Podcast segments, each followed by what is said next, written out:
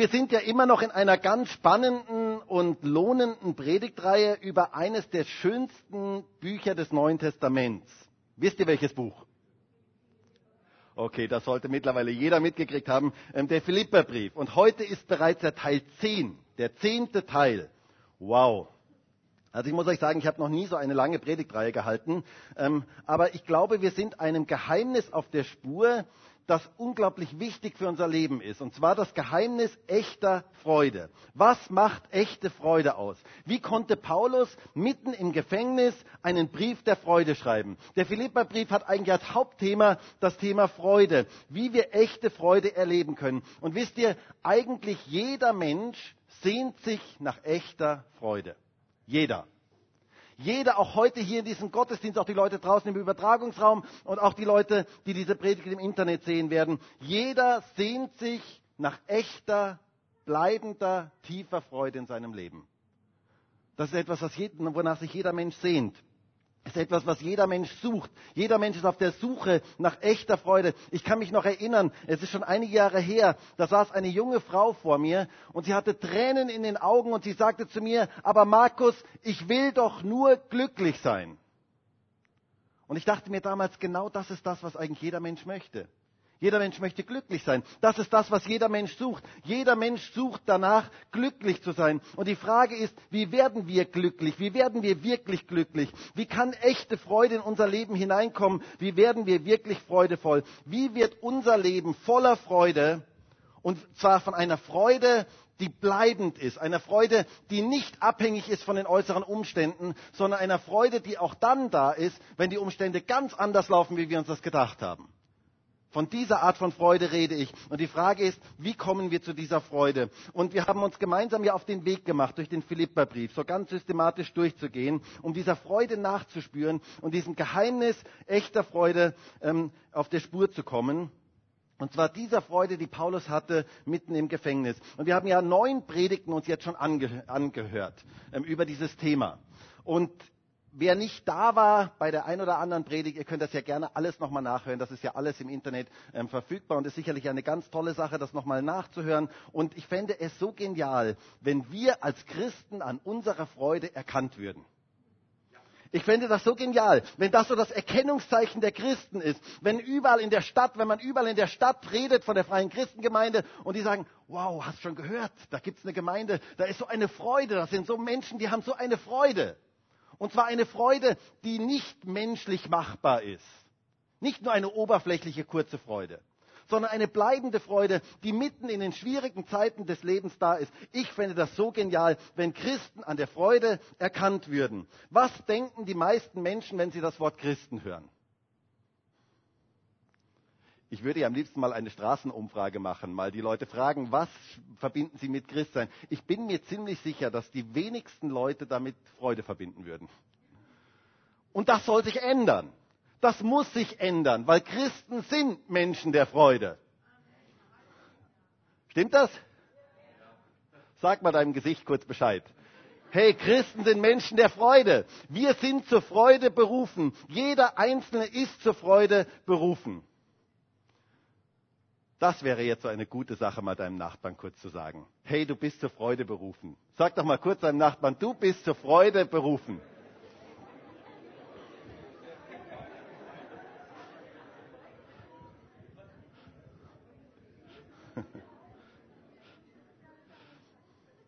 Und wisst ihr, das ist die Wahrheit. Und ihr seht schon viel fröhlicher aus. Ja, denn jeder Einzelne heute hier ist zur Freude berufen. Wir sind zur Freude berufen. Und wir haben heute einen zugegeben etwas schwierigeren Bibeltext. Und es geht darum, dass wir nicht Feinde des Kreuzes, sondern Bürger des Himmels sein sollen. Darum geht es heute in diesem Text und was das genau bedeutet. Und deswegen heißt auch heute meine Predigt Freudevoll Teil 10, Bürger des Himmels. Bürger des Himmels. Wir haben Grund zur Freude, weil wir Bürger des Himmels sind. Lasst uns mal gemeinsam lesen aus Philippa 3, Vers 17 bis Vers 21. Philippa 3, Vers 17 bis Vers 21. Da heißt es, Seid miteinander meine Nachahmer, Geschwister, und seht auf die, welche so wandeln, wie ihr uns zum Vorbild habt. Denn viele wandeln, von denen ich euch oft gesagt habe, nun aber auch mit Weinen sage, dass sie Feinde des Kreuzes Christi sind, deren Ende Verderben, deren Gott der Bauch und deren Ehre in ihrer Schande ist, die auf das Irdische sinnen. Denn unser Bürgerrecht ist in den Himmeln, von woher wir auch den Herrn Jesus Christus als Heiland erwarten. Er wird unseren schwachen, vergänglichen Körper verwandeln, so dass er genauso herrlich und unvergänglich sein wird wie der Körper, den er selber seit seiner Auferstehung hat. Denn er hat die Macht, alles seiner Herrschaft zu unterwerfen. Ein sehr herausfordernder Text. Ähm, wir werden das heute noch sehen. Und ein Text, der vielleicht für den einen oder anderen heute etwas unbequem sein wird. Das möchte ich direkt zu Anfang schon mal sagen. Also du hast jetzt noch die Möglichkeit zu gehen, ähm, wenn du dich dem nicht aussetzen möchtest. Ähm, aber ich bin ja nicht nur da, um immer nur zu predigen, das, was alle hören möchten, sondern das, was die Wahrheit ist. Denn die Wahrheit bringt uns weiter. Und hier ist ganz, ganz viel Wahrheit in diesem Text. Und Paulus sagt hier, unser Bürgerrecht ist in den Himmeln. Und er ähm, vergleicht hier oder er stellt hier gegenüber, was es heißt, ein Feind des Kreuzes Christi zu sein und was es heißt, Bürger des Reiches Gottes oder des Himmels zu sein. Wir sind Bürger des Himmels und das ist Grund zur Freude. Wer das verstanden hat, der kann nur freudevoll sein. Bürger, Himmelsbürger sind glückliche Menschen. Himmelsbürger sind glückliche Menschen. Halleluja. Das ist etwas ganz Geniales. Und heute möchten wir uns anschauen, was ist der Unterschied zwischen einem Himmelsbürger und einem Feind des Kreuzes Christi, so wie Paulus das hier sagt. Und schauen wir uns diesen Text mal etwas genauer an. Paulus ermutigt uns zuerst einmal, Nachahmer von ihm selbst zu sein. Er ist ein gutes Vorbild in dem, wie er lebt. Und er macht hier eine geniale Aussage, also eine, eine für mich unglaubliche Aussage. Er sagt, seid miteinander meine Nachahmer und nehmt die richtigen Leute zum Vorbild. Das ist das, was er hier sagt. Leiterschaft geschieht durch Vorbild. Leiter sollen Vorbilder sein. Und das ist so etwas Wichtiges. Es heißt hier in Vers 17, seid miteinander meine Nachahmer, Geschwister, und seht auf die, welche so wandeln, wie ihr uns zum Vorbild habt. Das heißt, nehmt mich als Vorbild und sucht euch gute Vorbilder. Wisst ihr, das ist wie bei der Kindererziehung. Jemand hat mal gesagt, du kannst den Kindern alles erzählen, sie werden dir doch alles nachmachen. Du kannst den Kindern alles Mögliche erzählen, sie werden dir doch alles nachmachen. Das Vorbild der Eltern ist viel, viel stärker als ihre Worte. Deswegen lebe deinen Kindern deinen Glauben vor und es wird eine entsprechende Wirkung haben. Und zwar viel mehr Wirkung als das, was du sagst. Denn dein, dein Leben redet. Das ist so etwas Wichtiges, das zu erkennen. Dein Leben redet. Und dein Leben unterstreicht entweder deine Worte oder es streicht deine Worte durch.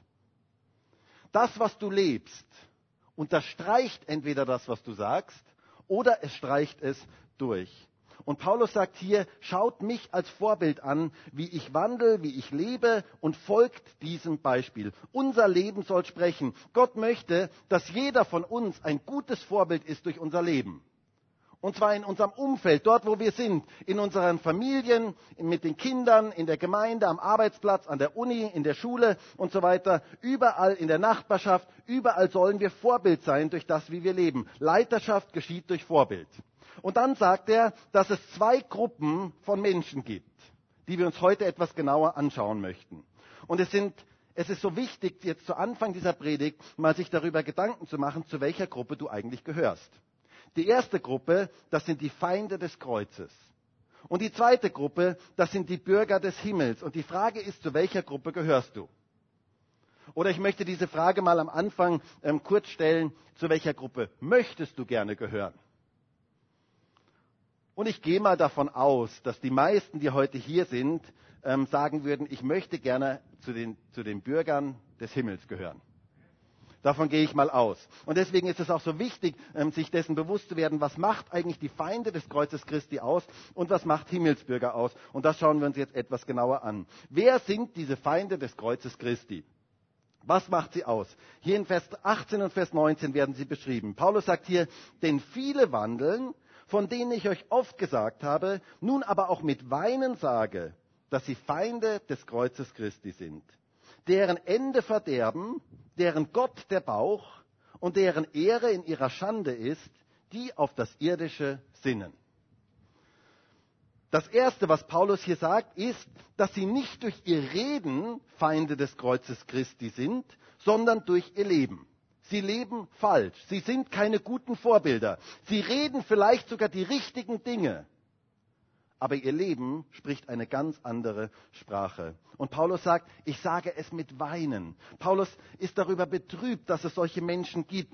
Ähm, er sagt, mit Weinen sagt er hier, es gibt viele, die Feinde des Kreuzes Christi sind die diese Botschaft nicht unterstreichen, sondern diese Botschaft durch ihr Leben, durch das, wie sie leben, durchstreichen. Es gibt Menschen, die durch ihr Leben Feinde des Kreuzes Christi werden. Und das ist so tragisch. Und darüber ist Paulus betrübt. Das bricht sein Herz. Das ist nicht etwas, wo er leichtfertig drüber redet, sondern das bricht sein Herz. Es lässt ihn nicht kalt. Was macht denn diese Feinde diese, das Leben dieser Feinde des Kreuzes Christi aus? Worin zeigen sie, dass sie diese Botschaft durchstreichen?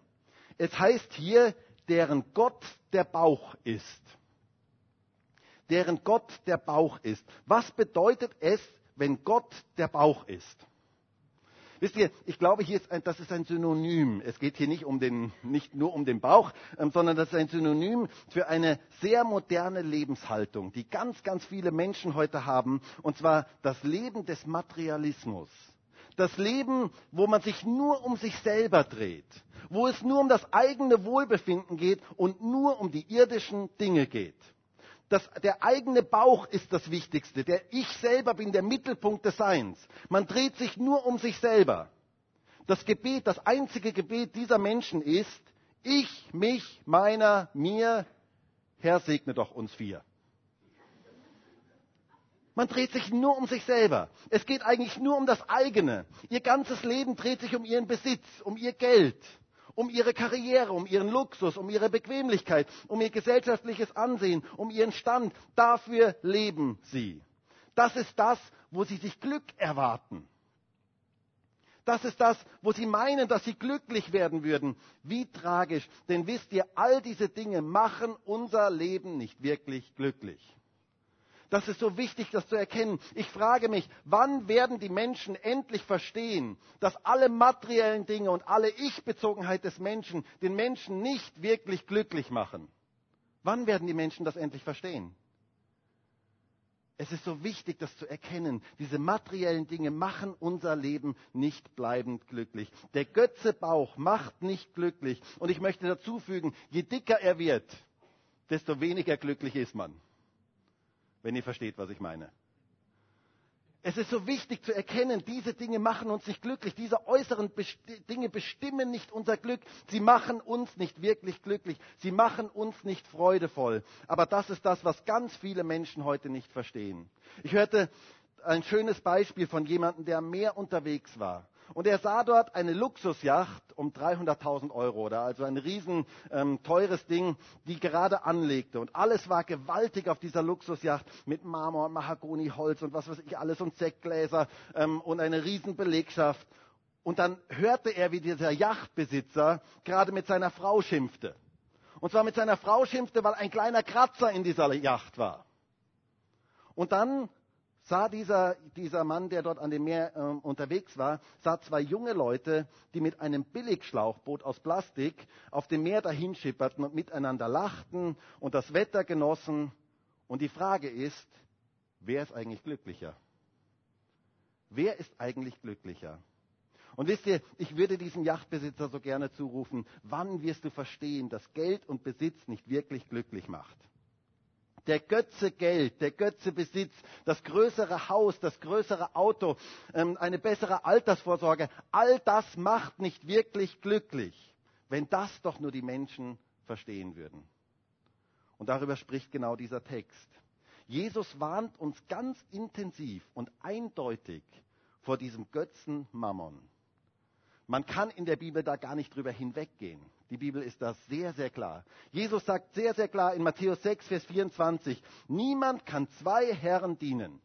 Denn entweder wird er den einen hassen und den anderen lieben, oder er wird einem anhängen und den anderen verachten. Ihr könnt nicht Gott dienen und dem Mammon. Hast du das gehört? Eine klare Aussage von Jesus. Mammon, das ist dieser Götze Geld, dieses Geldsystem, dieser Materialismus. Und Jesus sagt, du kannst nicht beidem dienen. Du musst dich entscheiden, wem du dienen möchtest, wer dein Gott ist. Und diese Leute hier in unserem Text hatten ihren Bauch, sich selber als Gott. Diese ganzen Dinge, sie drehten sich nur um sich selber. Und es ist wichtig zu erkennen, du musst dich entscheiden, wem du dienen willst. Ich kann mich noch entsinnen, es ist schon etliche Jahre her, da ging ich mal ähm, an einem Bahngleis entlang. Und ich ging das Bahngleis so lang, wie ich gehen konnte, ähm, ging ich dieses Bahngleis entlang. Und irgendwann plötzlich kam eine Weiche. Und wenn eine Weiche kommt, dann musst du dich entscheiden, ob du in die eine Richtung gehst oder in die andere Richtung gehst. Du kannst nicht in beide Richtungen gleichzeitig gehen. Und mir kommt vor, Jesus stellt hier eine Weiche. Er sagt hier, du musst dich entscheiden. Du kommst an einen Punkt in deinem Leben, wo du dich entscheiden musst. Willst du dem Mammon dienen oder willst du mir dienen?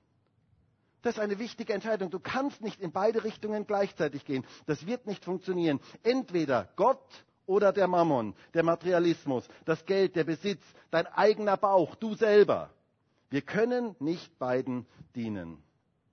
Und ich möchte sehr, sehr deutlich sagen, dass es nicht falsch verstanden wird. Jesus sagt nichts Schlechtes über Geld an und für sich und über Besitz an und für sich. Ganz im Gegenteil, es kann ein großer Segen sein, wenn wir viel haben und viel geben können. Das kann ein ganz, ganz großer Segen sein. Wir sind ja Verwalter von dem, was Gott uns gegeben hat. Aber die Geldliebe, und das ist das, was Mammon bezeichnet, die Geldliebe, das ist das große Problem. Die Frage ist, hast du deinen Besitz oder hat dein Besitz dich? Das ist die große Frage. Und das ist so wichtig, das zu erkennen. Du kannst nicht Gott und dem Geld dienen. Wer ist dein Gott? Das ist die große Frage. Paulus sagt es einmal so in 1 äh, Timotheus 6, Vers 10. Da heißt es, denn eine Wurzel alles Bösen ist die Geldliebe, nach der einige getrachtet haben und von dem Glauben abgeirrt sind und sich selbst mit vielen Schmerzen durchbohrt haben. Geld an und für sich ist neutral. Aber die große Frage oder das große Problem ist die Geldliebe. Wenn der Bauch unser Gott wird, wenn nicht mehr wir das Geld haben, sondern das Geld uns hat, das ist die große Gefahr. Und das zeigt sich ganz praktisch an dem Slogan, der heute die ganze Welt prägt. Und dieser Slogan heißt immer noch ein bisschen mehr. Kennt ihr diesen Slogan? Nach dem funktioniert die ganze Welt heute immer noch ein bisschen mehr. Wisst ihr, die ganze Welt läuft nach diesem Prinzip. Man ist niemals zufrieden, sondern es braucht immer noch ein bisschen mehr. Die Frage ist ja, wann ist eigentlich genug genug? Gute Frage, oder? Wann ist eigentlich genug genug? Eine ganz wichtige Frage. Die Bibel spricht von Genügsamkeit. Ist ja ein Wort, das man heute gar nicht mehr kennt aber ein unglaublich wichtiges Wort, genug haben zu können. Zu sagen, ich habe jetzt einfach genug. Was, äh, äh, was man sagen kann, man, heutzutage hat man nicht mehr genug. Keiner hat mehr genug. Setz dich mal irgendwo in irgendeine Runde, wo die Leute wieder so richtig jammern und sagen, wie schlecht es uns geht. Setz dich mal rein und sag, also ich habe eigentlich genug. Weißt du, du brauchst gar nicht viel machen, dass äh, die, die Leute werden sagen, was ist mit dir los? Also es gibt niemanden, der genug hat. Das gibt es nicht. Es braucht nämlich immer noch ein bisschen mehr. Ich, da, da gibt es Unternehmen, die machen Rekordgewinne. Und das Ziel ist, nächstes Jahr noch ein bisschen mehr. Ich hörte von einem Mitarbeiter, der im Verkauf war und der in einem Jahr einen Rekordumsatz machte und österreichweit in seiner Branche der beste Mitarbeiter war. Und dann kam sein Chef zu ihm und sagte zu ihm, lieber Herr So und so, das ist super, dass Sie diesen Rekordgewinn gemacht haben, aber im nächsten Jahr erwarten wir noch ein bisschen mehr. Es geht immer darum, noch ein bisschen mehr. Und die Frage ist, wann ist eigentlich genug? Und wisst ihr, das bringt Menschen heute extrem unter Druck. Sie sind in diesem Hamsterrad, sie laufen in diesem Hamsterrad, das niemals ein Ende hat. Wisst ihr, in diesem Rennen gibt es keine Ziellinie. Immer dann, wenn du meinst, du hast die Ziellinie erreicht, du hast sie vor dir, dann wird sie nach hinten verschoben und du musst wieder weiterrennen. Und so rennen und rennen und rennen die Menschen. Wilhelm Busch, der Autor von Max und Moritz, hat einmal gesagt, ein jeder Wunsch, wenn er erfüllt, kriegt automatisch Junge. Und das stimmt. Es geht sofort immer weiter. Du brauchst das nächste. Wann ist eigentlich genug genug?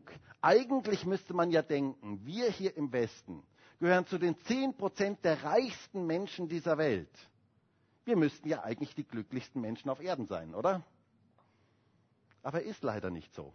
Ist nicht so. Ganz im Gegenteil. Man hört gerade in der westlichen Welt die Leute jammern und klagen und bei manchen Zeitgenossen hat man den Eindruck, es geht ihnen total schlecht. Und wir sind in diesem Hamsterrad des immer noch ein bisschen mehr gefangen. Aber Christen dürfen anders sein. Ihr Gott ist nicht ihr Bauch, sondern sie dienen einem lebendigen Gott. Und das macht einen gewaltigen Unterschied. Wir dürfen frei sein von diesem System des Mammons. Jemand hat mal gesagt, Menschen sind dazu da, um geliebt zu werden. Und Dinge sind dazu da, um gebraucht zu werden. Das große Problem heute in unserer Welt ist, dass die Menschen das umgedreht haben. Sie gebrauchen Menschen und lieben Dinge. Und das ist das große Problem. Das ist das große Problem unserer heutigen Welt. Aber wir Christen dürfen anders sein. Wir Christen lieben Menschen. Und wir gebrauchen Dinge. Paulus sagt hier noch etwas Interessantes über die Feinde des Kreuzes Christi. Sie haben nicht nur ihren Bauch als Gott, sondern es heißt hier weiter in Vers 19, deren Ende verderben, deren Gott der Bauch und deren Ehre in ihrer Schande ist, die auf das Irdische sinnen.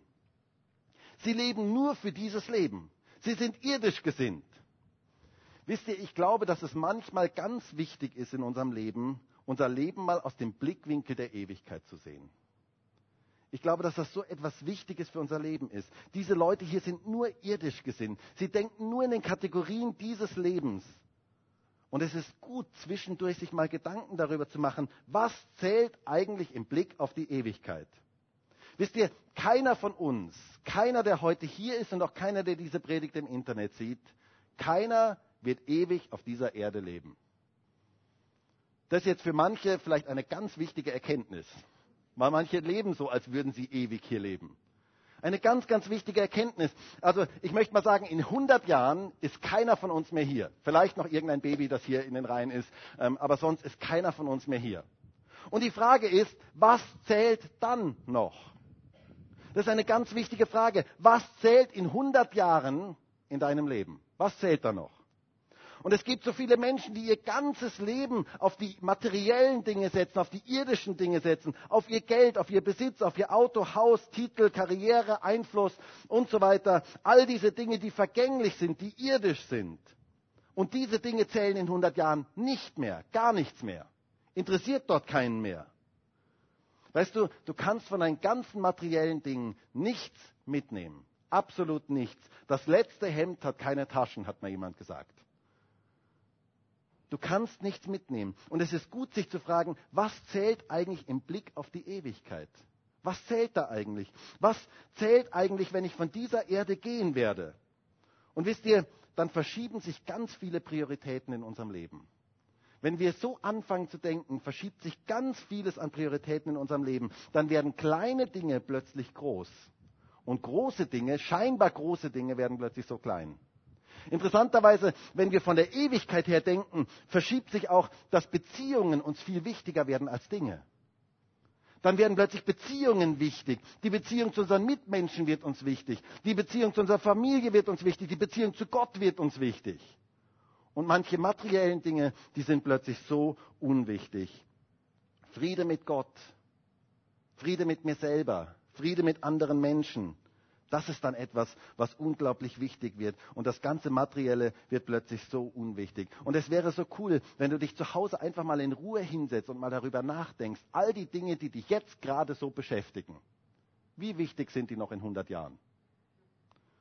Wisst ihr, das gibt eine ganz neue Priorität in unser Leben hinein. Wir setzen plötzlich ganz neue Prioritäten. Das macht unser Leben weise und verändert die Prioritäten. Der Psalmist sagt einmal im Psalm 90, Vers 12, so lehre uns den Zählen unsere Tage, damit wir ein weises Herz erlangen.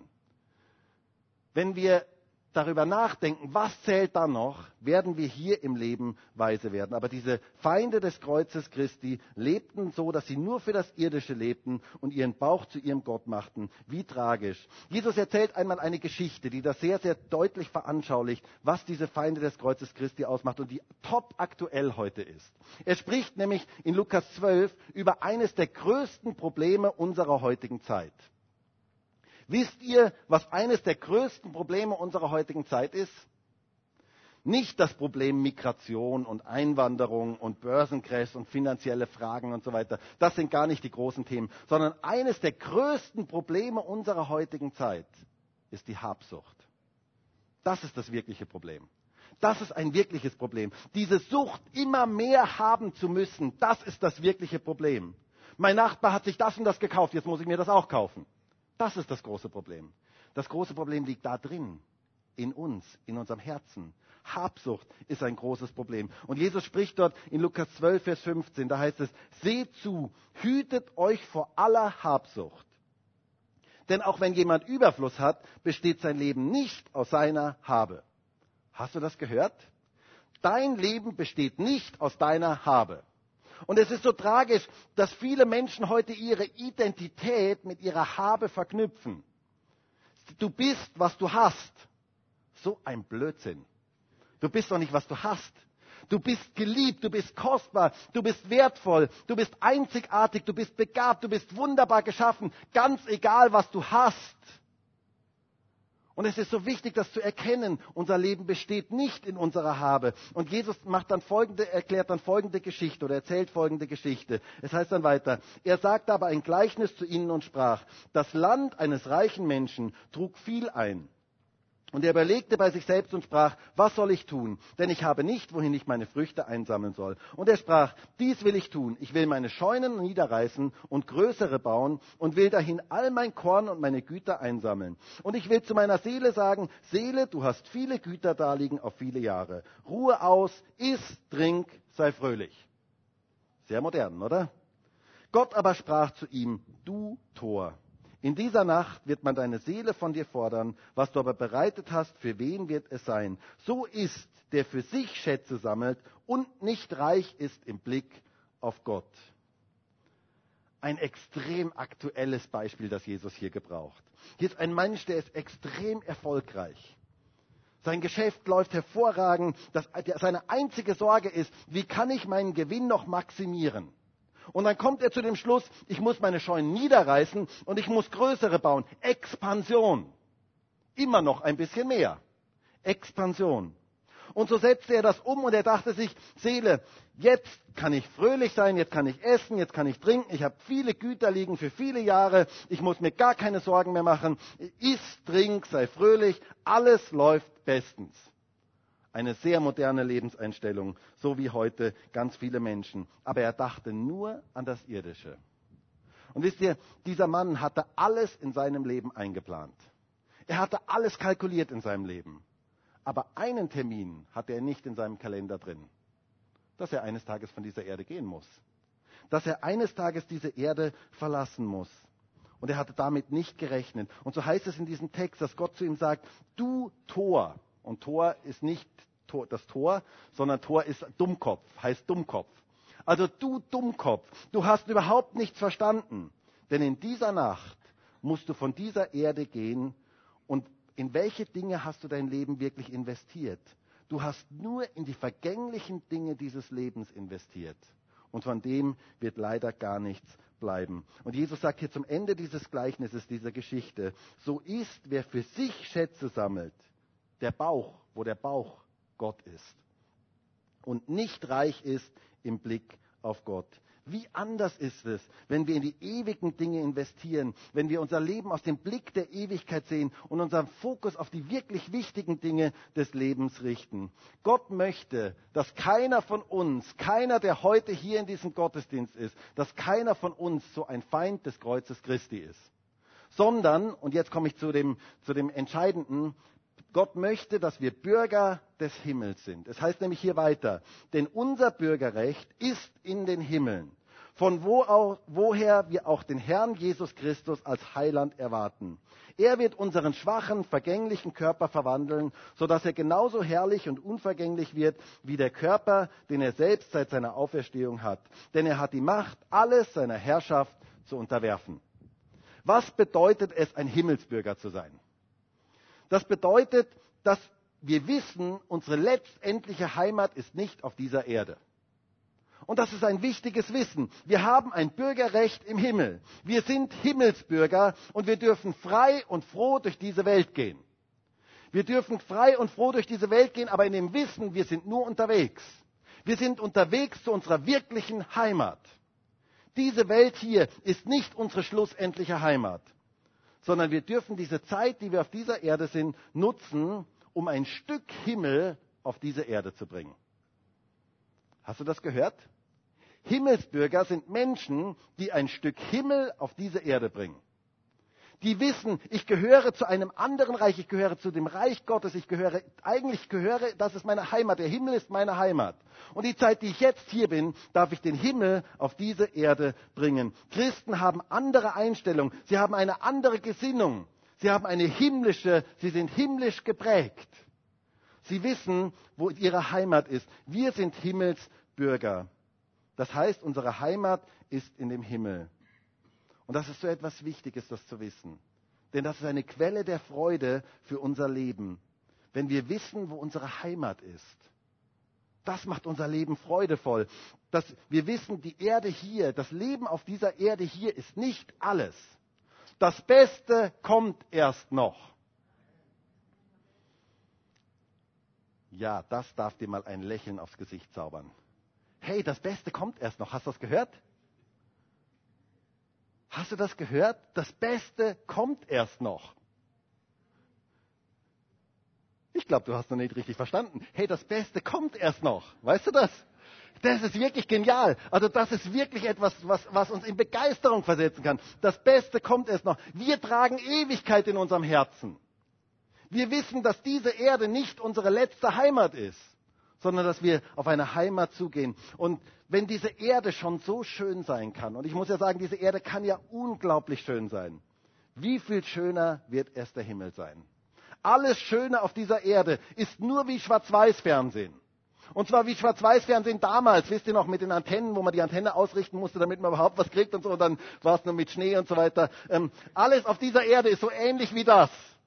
Und der Himmel ist Fernsehen in Farbe in 3D, in 10D, in 100D, keine Ahnung was. Ähm, auf jeden Fall echt Grund zur Freude. Das ist das Wirkliche. Das ist das Bleibende. Das Beste kommt erst noch. Wir sind Himmelsbürger und wir leben auf dieser Erde aber wir wissen, dass wir eine Heimat im Himmel haben. Das verändert alles. Das Beste kommt erst noch. Ich hörte mal eine schöne Geschichte von einem Schuhmacher, ähm, der eine kleine Werkstatt hat. Und dieser Schuhmacher war sehr arm. Ähm, er konnte sich nicht eine äh, große Wohnung leisten. Und so wohnte er oben in einer Mansarde und unten hatte er eine Werkstatt im Keller, in einem Kellerraum. Und dann hatte er ein Schild an der Haustür. Und auf diesem Schild stand drauf, Wohnung oben, Werkstatt unten.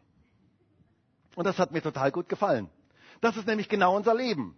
Wir haben eine Wohnung oben im Himmel. Wir sind Himmelsbürger. Aber wir haben eine Werkstatt hier unten. Wir sind hier unten, wir werden hier gebraucht. Gott möchte dich gebrauchen, dass du Himmel auf diese Erde bringst, dass du ein Stück vom Himmel auf diese Erde bringst. Das ist unser Auftrag, weshalb wir hier sind. Wir dürfen etwas verändern in der Zeit, die wir auf dieser Erde sind. Aber wir dürfen niemals unsere Heimat aus dem Auge verlieren aus dem Auge verlieren, dass wir eine ewige Heimat bei Gott haben. Wohnung oben, Werkstatt unten. Das finde ich total cool. Und wisst ihr, wer das verstanden hat, der lebt anders. Der kann freigebig sein. Der kann überhaupt frei sein. Der muss nicht mehr seinen Bauch zu seinem Gott machen, sondern der kann ein Segen für andere sein. Der ist ein Botschafter des Himmels auf dieser Erde. Weißt du, dass du ein Botschafter des Reiches Gottes in dieser Welt bist? Und zwar des Reiches Gottes, dieses Reiches, das er aufbauen möchte, wo Liebe herrscht, wo Friede ist, wo Freude ist, wo Gerechtigkeit ist, wo Jesus regiert. Wir dürfen Botschafter dieses Reiches sein. Das nächste Mal, wenn dich jemand fragt, ja, und was machen Sie so? Kannst du sagen, ich bin Botschafter.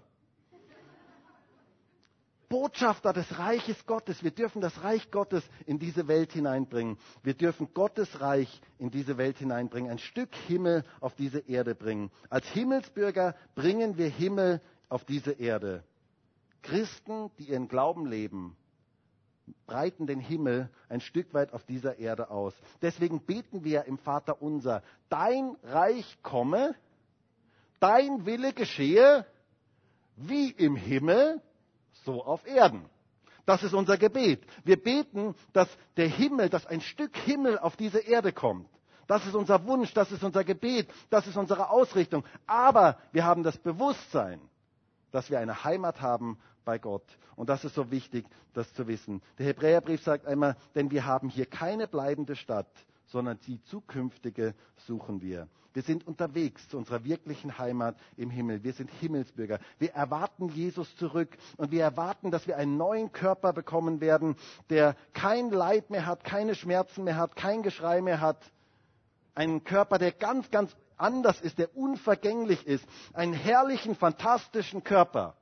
Und das alles ohne Botox und Antifaltencreme und all dieses Zeugs, was es heute gibt. Ähm, ein Körper, den Gott uns gibt, der unvergänglich ist. Himmelsbürger, das bedeutet auch, wir haben eine andere Denkweise, eine andere Einstellung. Wir sind nicht mehr an den materiellen Dingen so sehr interessiert, sondern wir können freigebig sein. Wir sind ein Segen für andere. Paulus sagt einmal in Philippa 4, Vers 8, was dieses himmlische Denken ausmacht. Da heißt es, übrigens, Geschwister, alles was wahr, alles was ehrbar, alles was gerecht, alles was rein, alles was liebenswert, alles was wohllautend ist, wenn es irgendeine Tugend und wenn es irgendein Lob gibt, das erwägt. Das ist himmlisches Denken. Das ist das Denken, das die Werte des Himmels ausmachen. Christen erwägen das, was wahr, ehrbar, gerecht, rein, liebenswert, wohllautend ist. Und wenn es irgendein Lob gibt, das erwägen sie. Das heißt, es sind total positive Menschen total positive Menschen, die ein richtiger Segen in ihrer Umgebung sind. Sie haben himmlische Umgangsformen. Sie befolgen zum Beispiel die goldene Regel, die Jesus gegeben hat in Matthäus 7, Vers 12. Alles nun, was ihr wollt, dass euch die Menschen tun sollen, das tut auch ihr ihnen. Das ist zum Beispiel so eine himmlische Regel. Das ist eine Regel, die alle Himmelsbürger eigentlich ausleben dürfen. Das heißt, möchtest du, dass Menschen freundlich mit dir reden? Möchtest du das? Wer möchte das? Wer möchte es nicht? Wer enthält sich der Stimme? Na, okay. Möchtest du das? Dann tu das auch. Rede freundlich mit Menschen. Möchtest du, dass Menschen dich anlächeln? Lächel sie doch auch einfach mal an. Möchtest du, dass Menschen hinter deinem Rücken über dich reden? Dann tu es auch nicht. Eine ganz einfache Regel und das ist eine himmlische Regel. Wir bringen den Himmel auf diese Erde in dem Wissen, dass wir auf, einen, auf eine Heimat unterwegs sind. Das Beste kommt erst noch. Himmelsbürger bringen ein Stück Himmel in diese Erde hinein. Sie sind ein Segen, sie sind ein Kanal des Segens, aber sie wissen auch, wo ihre wirkliche Heimat ist. Ich möchte zum Schluss kommen. Dieser Text, den wir uns heute angeschaut haben, ist ein zugegebenermaßen eher schwieriger und auch herausfordernder Text. Aber ich glaube, ein sehr wichtiger Text in unserer heutigen Zeit. Es ist so wichtig, darüber nachzudenken, zu welcher Gruppe gehöre ich eigentlich? Bin ich ein Feind des Kreuzes Christi? Durch das, wie ich lebe, dass ich nur in den materiellen Dingen verhaftet bin, in den irdischen Dingen, dass ich nur in den Kategorien von Materialismus denke? Oder bin ich ein Himmelsbürger? Und Gott stellt das heute Morgen ganz klar vor unsere Augen und sagt, hey, du musst dich entscheiden. Was möchtest du sein?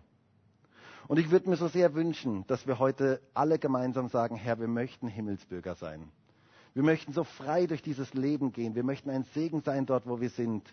Wir möchten wissen, wo unsere wirkliche Heimat ist. Und wir möchten nicht nur auf das Irdische gesinnt sein und unseren Bauch zu unserem Gott machen, sondern wir möchten dir dienen. Und das ist das, was Gott heute möchte. Er möchte, dass wir in diese Richtung unterwegs sind. Und ich würde mir das so sehr wünschen, dass wir jetzt gemeinsam so diese Entscheidung treffen und sagen, Herr, hilf uns, dass wir solche Himmelsbürger sind, die den Himmel, ein Stück Himmel hier auf diese Erde bringen. Und vielleicht lasst uns gemeinsam aufstehen.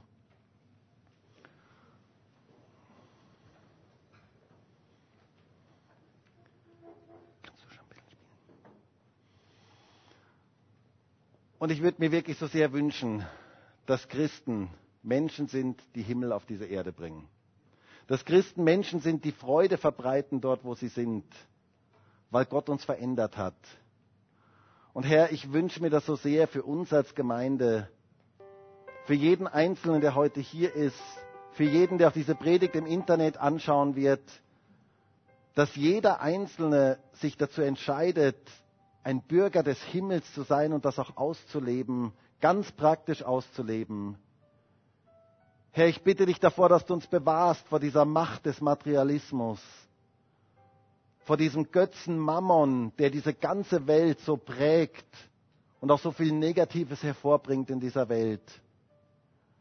Herr, ich wünsche mir so sehr, dass wir Menschen lieben können und dass wir Dinge gebrauchen können, dass wir frei sind, dir zu dienen und dass all die materiellen Dinge unser Leben nicht so einnehmen dürfen, sondern dass wir wissen, wo unsere wirkliche Heimat ist.